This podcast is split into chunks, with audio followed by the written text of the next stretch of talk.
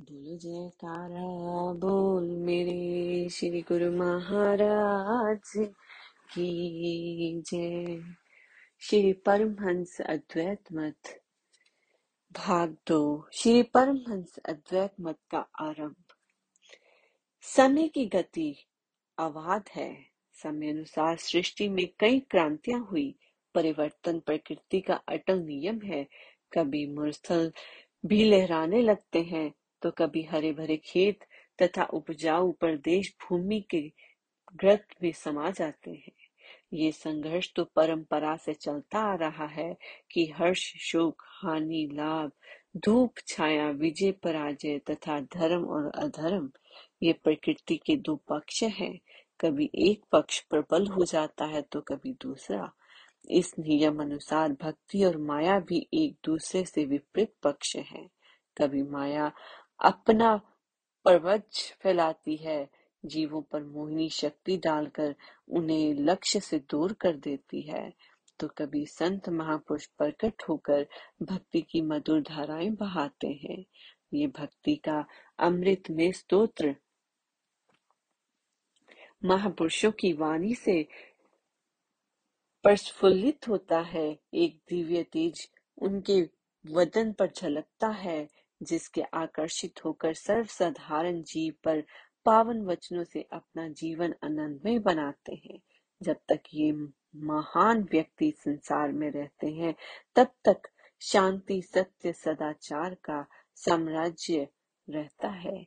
इसके विपरीत उनकी अनुपस्थिति में परिस्थितियाँ विपरीत हो जाती है।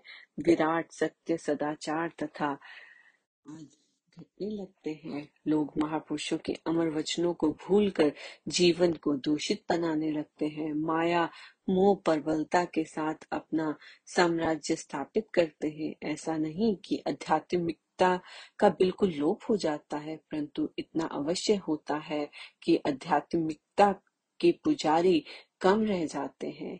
दुष्ट प्रकृति के लोग बढ़ जाते हैं।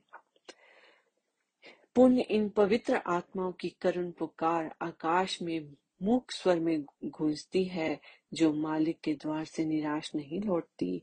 उस स्वर को सुनकर संसार में संत महापुरुषों का पुण्य आगमन होता है।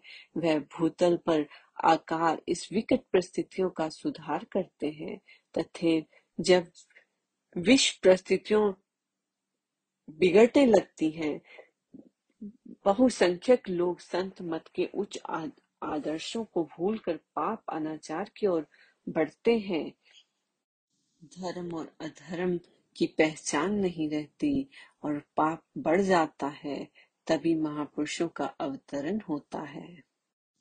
उस समय संसार को सद्भावना, सच्चाई एवं आत्म विद्या की ज्योति से प्रकाशमान करने वाला प्राचीन भारत ने जिन पुरातन ऋषियों मुनियों को अपनी गोदी में प्रकट किया, उसी भारत माँ की पुनित गोदी में सर्वगुण संपन्न, वैराग्य पूज्य महान तत्ववेता ब्रह्मदर्शी श्री श्री एक सौ आठ श्री परमहंस दयाल जी स्वामी अद्वैतानंद जी महाराज अवतरित हुए। आपने जगत में प्रेम, त्याग, विराग्य, ज्ञान तथा भक्ति की धारा बहाई, सत्यता का पथ दिखाने के लिए धर्म सदाचार और मृत प्राय ज्ञान को नवजीवन देने के लिए उर्ग साधना की। आपके द्वारा चलाए गए संत मत का आपके शुभ नाम से संबंधित होकर श्री परमहंस अद्वैत मत कहलाता है, जो तब से लेकर वर्तमान समय तक भक्ति ज्ञान की उच्चतम शिक्षा सर्वसाधारण को जन जन को दे रहा है। जैसा कि पहले वर्णन हो चुका है कि नामों का भेद कोई महत्व नहीं रखता। संत मत के मौलिक नियम अटल एवं अभिन्न रहेंगे। इस मत में भी ऐसे ही महापुरुषों ने अवतार लिया, जिन्होंने अनादिकाल से चले आ रहे उसी अद्वैत उपदेश को दोहराया, जिसका वर्णन वेदों तथा ग्रंथों में मिलता है। जन जन तक इस संदेश को पहुँचाने के लिए श्री श्री 108 श्री परमहंस दयाल जी ने भक्ति के इस भवन की नींव रखी तथा इनके अनुयायियों ने इस पथ पर अग्रसर होकर इससे उन्नति दी और दे रहे हैं।